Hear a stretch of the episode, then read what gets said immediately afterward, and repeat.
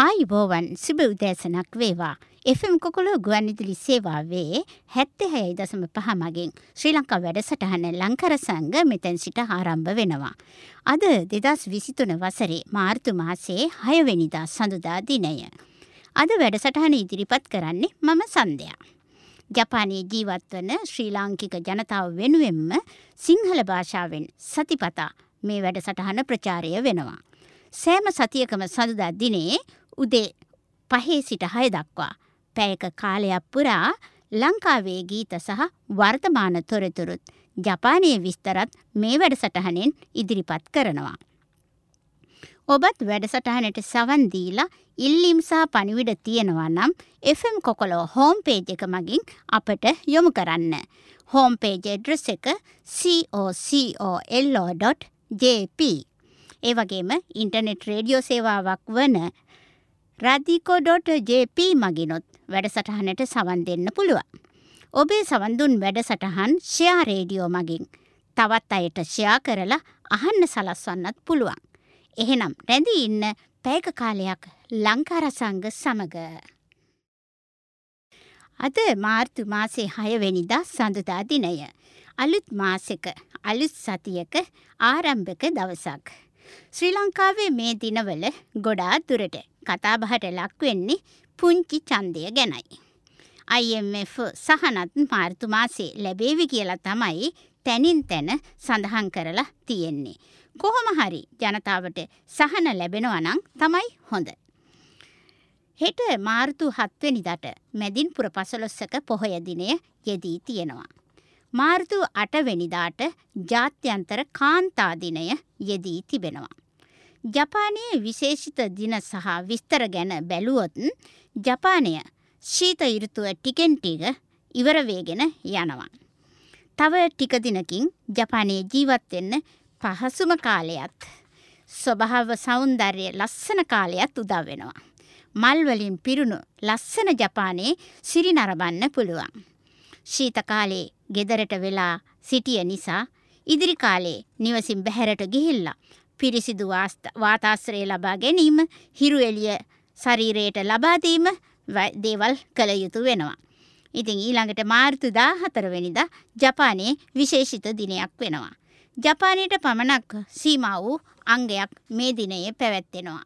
ඒ දවස තමයි wide day නමින් හඳුන්වා තිබෙනවා. පෙබරවාරි 14 වෙනිදා කාන්තාවන් විසින් පිරිමින්ට චොකලට් තෑගි භෝග ආදිය ලබා දුන්නනේ. මාර්තු 14 වෙනිදා පිරිමි අය විසින් එම කාන්තාවන්ට තෑගි භෝග ලබා දීම සිදු කරනවා.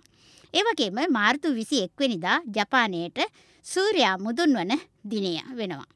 දවල් කාලය සහ රාත්‍රී කාලය සමාන වන දිනයද මාර්තු 31 වෙනිදා වෙනවා. ජපානයේ වසර දෙකකට වසරකට දෙවතාවක් මේ වසන්තයේ සහ හේමන්තයේ මෙම රාත්‍රී කාලය හා දවල් කාලය සමාන දින තියෙනවා. ඉතින් ඒ තමයි මේ මාර්තු මාසේ ජපානයේ සහ ශ්‍රී ලංකාවේ විශේෂිත දින සම්බන්ධ විස්තරය. අපි මෙතනදී ගීත කීපයකට සවන් දෙමු. අද ලංකාර සංග මේ අංගයෙන් අපි ලංකාවේ තොරතුරු මොනාද කියලා බලමු. මුලින්ම මම තෝරාගත්තා ශ්‍රී ලංකාව ගැන ඇමරිකාව සහ චීනය අතර සාකච්ඡාවක් කියලා පුවතක් තිබුණා. පසුගිය දිනවල ඉන්දියාවේ බැංගලෝ නගරයේදී G20 රටවල් වල මුදල් අමාත්‍යවරුන්ගේ රැස්වීමට සමගාමීව ඇමරිකාව සහ චීනය අතර නියෝජිත මට්ටමේ සාකච්ඡාවක්ද පැවැත්වුණා. එහිදී ණය අර්බුදය සහ අනෙකුත් කරුණු සම්බන්ධයෙන් අදහස් මරු කර ගැනීමට නියමිතව තිබුණා. එහිදී ණය අර්බුදය සහ අනෙකුත් කරුණු සම්බන්ධයෙන් අදහස් හුවමාරු කර ගැනීමටද නියමිතව තිබුණා.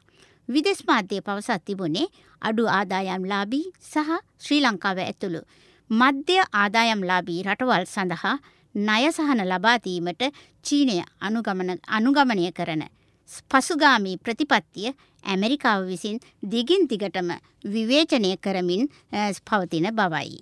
ඒ ගැන සාකච්ඡාවක් පැවැත්වුණාලු. ඊළඟ පුවත තමයි මේ ශ්‍රී ලංකාවේ උපන් ලෝක ප්‍රකට මහාචාර්යවරයාට විශේෂ සම්මානයක් කියලා පුවතක් තිබුණා. ශ්‍රී ලංකාවේ උපන් මහාචාර්ය ඇන්තනී අංජිට ජාත්‍යන්තර නීතිය ගැන ඇමරිකානු සමාජය විසින් පිරිනමනු ලබන සුවිශේෂී සම්මානයක් ලබා දී තිබෙනවා. ජාත්‍යන්තර නීතිය වෙනුවෙන් ඔහුගේ විශේෂ කාර්යභාරය වෙනුවෙන් මැන්ලි ඕ හඩ්සන් පදක්කම පිරිනමන බව සඳහන් කරමින් ශ්‍රී ලංකාවේ සිටින ඇමරිකානු තානාපතිනි ජූලි චං මහත්මිය ටිවිට පණිවිඩයක් නිකුත් කර තිබුණා. මහාචාර්ය ඇන්තනී ඇන්ජී මේ වන විට සිංගප්පූරු ජාතික විශ්වවිද්‍යාලයට සම්බන්ධව කටයුතු කරමින් සිටිනවා. තව පුවතක් තියෙනවා මේ රජයේ රෝහල් සඳහා ඩීසල් ලබා දීමට ජපානයෙන් ඩොලර් මිලියන 46ක ප්‍රදානයක් කියලා. ලංකාව පුරා පිහිටි රජයේ රෝහල් සඳහා ඩීසල් සැපයීම වෙනුවෙන් ඩොලර් මිලියන 46ක මානුෂීය ප්‍රදානයක් ලබා දීමට පෙබරවාරි 22 වෙනිදා ගිවිසුමකට අත්සන් තැබුවා. ශ්‍රී ලංකාවේ ජපාන තානාපති මිසුකොෂි හිදයකි මහතා සහ ශ්‍රී ලංකාවේ මුදල් අමාත්‍යංශයේ ලේකම් මහින්ද සිරිවර්ධන විසින් ගිවිසුමට අස්සන් තැබුවා. මෙම ගිවිසුමට අනුව ජපාන රජය ඩීසල් ලීටර් මිලියන විස්සක් ශ්‍රී ලංකාවට ලබාදීමට නියමිතයි.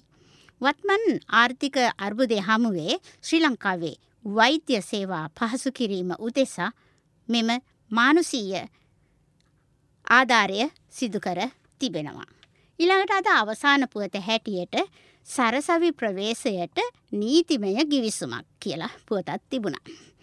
විශ්වවිද්‍යාල සිසුන් සමාජයට වගකිව යුතු පුද්ගලයන් බවට පත්කරන නව සංශෝධන රැසක් ඇතුළත් කරමින් එක්දස් නවසය හැත්තෑ අටේ අංක දාසය දරන විශ්වවිද්‍යාල පනත යාවත්කාලීන කිරීමේ කටයුතු රජය දැන් ආරම්භ කර තිබෙනවා. ඒ අනුව ඉදිරියේදී විශ්වවිද්‍යාලවලට ඇතුළත් වන සියලුම සිසුන්ට නීතිමය ගිවිසුමකට යටත් කිරීමට අදාළ සංශෝධන ඇතුළත් කරන බවට උසස් අධ්‍යාපන රාජ්‍ය ඇමති ආචාර්ය සුරේන් රාගන් රාගවන් මහතා ප්‍රකාශ කර තිබුණා. ඉදිරියේදී විශ්වවිද්‍යාල සිසුන්ටත් නීති ගොඩක් බලපාණ්ඩ ඉඩ තියෙනවා. එනම් අද ලංකාවේ පුවත් ඉන් අවසානයි මෙන්න තවත් ගීත කීපයක්. මේ ඔබ සවන්තමින් සිටින්නේ හෝල්ල ස්ටේෂන් FM කොකොලෝ හැත්තහයයි දසම පහමගින් ප්‍රචාරය වන ෆ්‍රෝම් ඕවසි ශ්‍රී ලංකා ලංකර සංග වැඩසටහනටයි. අපි බලමු මේ අංගයෙන් ජපානය තොරතුරු මොනවාද කියලා. ජපානයේ මේ දිනවල වැඩිපුරම කතාබහට ලක්වෙලා තියෙන්නේ දැන් ඉතිං මාස්ක් ගලවනවද නැතිනම් තවදුරටත් දිගටම පලඳිනවද කියන කතාවයි. ජපන් රජය විසින් නම් නව කොරෝනා වෛරසයට පාලනයට දමා තිබූ ඒ මුව ආවරණ පැළඳීමේ නීතිරීති මාර්තු මාසේ දහතුන්වනිදා සිට ලිහිල් කරනවා කියලා තීරණය කරලා තියෙනවා. ඉදිරියේදී මුව ආවරණ පළඳිනවද නැද්ද ගැන ප්‍රශ්නයක් මතුවෙලා තියෙනවා දැන් හැමෝම අතර. ඉතින් මුව ආවරණ ඉවත් කරනවද නැද්ද ගැන මහජන මත විමසීමක් සිදු කර තිබෙනවා. මාධ්‍ය මගින් ඉඳහිට මේ වගේ මත විමසුම් සිදුකර මහජනතාව දැනුවත් කරනවා. ඒ අනුව යොමිඋරි සහ මයිනිචි පුවත්පත් ආයතන මගින් පෙබරවාරි මාසේ දාහත්වෙනිදා සිට දහ නමවෙනිදා දක්වා කාලය තුළ පැවැත්වූ මත විමසුමේ ප්‍රතිඵලය මෙසේ ප්‍රකාශ කර තිබුණා. යොමුයුරි මගින් පැවැත්වූ මත විමසුමට අනුව සියයට හැටක ප්‍රමාණයක් පුළුවන් තරන් දුරට මුව ආවරණ පළඳින්න අවශ්‍යයි. සියයට තිස්හතරක ප්‍රමාණයක් පුළුවන් තරන් දුරට මුව ආවරණ නොපැළඳ ඉන්න ඕනෑ කියන මත ප්‍රකාශ කර තිබුණා.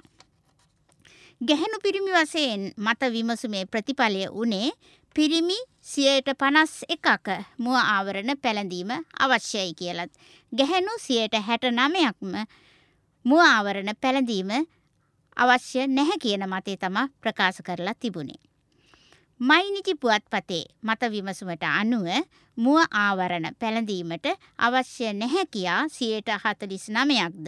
දිගටම මුව ආවරණ පැළඳීමට අවශ්‍යයි කියන අය සියයට හතලිස් හතරකගේ මතය වුණා. වයස් බේදය අනුවද වයස අවුරුදු 40ට අඩු අය මුව ආවරණ පළඳින්න අවශ්‍ය නැහැ. වයස අවුරුදු 50ත් 60ත් අතර අය මුව ආවරණ පැළඳීම දිගටම කළ යුතුයි කියලත්. වයස අවුරුදු 70ට වැඩි අයත් මුව ආවරණ දිගටම පැළඳීම අවශ්‍යයි කියා පවසා තිබුණා. දැන් අපිට තීරණය කරන්න පුළුවන් ඉදිරියටත් මුව ආවරණ පළඳිනවද නැතිද කියලා. තමාගේ ආරක්ෂාව තමන් විසිම සලසාගත යුතුයි කියලා තමයි කියන්න තියෙන්නේ. අද ජපානයේ පුවත ඉන්න අවසానයි. එහෙනම් මෙන්න තවත් ගීත කීපයක්. අද ලංකාර සංඝ වැඩසටහනේ අවසාන අංගය. මේකෙන් මම අපි කවුරුත් කැමති දෙයක් කියලා කියන්නත් පුළුවන්. ඒත් අකමැති අයත් ඉන්නවා මේවට. මේ මාර්තු මාසේ දෙවෙනිදා ග්‍රහ යුද්ධ දෙකක් සිදු වුණා කියලා පුවතක් තිබුණා. දැන් හැමෝම බලයි ග්‍රහ යුද්ධ දෙකක් මොකද්ද මේ කියලා. ඔව් මේ ග්‍රහ යුද්ධ දෙකක් සිදු වුණ නිසා මේෂ තුලා මිතුන සිංහ ධනු කුම්භ සහ මීන ලග්න හිමියන්ට සුබ ඵල අත්වෙනවලු කියලා සඳහන් කරලා තිබුණා. මේවා ගැන විශ්වාස කරන අයත් නොකරන අයත් ඉන්නවා. ඒ කොහොම වුණත් මෙහෙම දෙයක් සිදුනා කියන එක දැනගෙන ඉන්න එක කොයි පැත්තටත් හොඳයි කියලා තමයි මම නම් හිතන්නේ. ප්‍රවීණ ජ්‍යොතිර්වේදී ආචාර්ය කැලුම් ගුණතිලකගේ විස්තර කිරීමක් තමයි මේ අද මම තෝරාගත්තේ. ග්‍රහයුද්ධ දෙකක්ම එකම දිනේ සිදු නිසා මාර්තු දෙවනිදා ජ්‍යෝතිෂයේ විශේෂිත දිනයක් වුණා. මේ දවසේ පළමු ග්‍රහයුද්ධය ඒ කියන්නේ ඒ මාර්තු මාසේ දෙවනිදා පළමු ග්‍රහයුද්ධය සිකුරු සහ ගුරු ග්‍රහයුද්ධය මාර්තු දෙවැනිදා පෙරවරු එකොළහයි දහයටත්. බුද හා සනි ග්‍රහයුද්ධය එදිනම රාත්‍රී අටයි පහටත් සිදුවනා. සිකුරු ග්‍රහයා මේ වසරේ පැවති ග්‍රහයුද්ධ දෙකකින්ම පරාජය වී සිටිය නිසා මෙවර ග්‍රහයුද්ධයෙන් සිකුරුගේ ජයග්‍රහණය තහවුරු කර ගත්තා.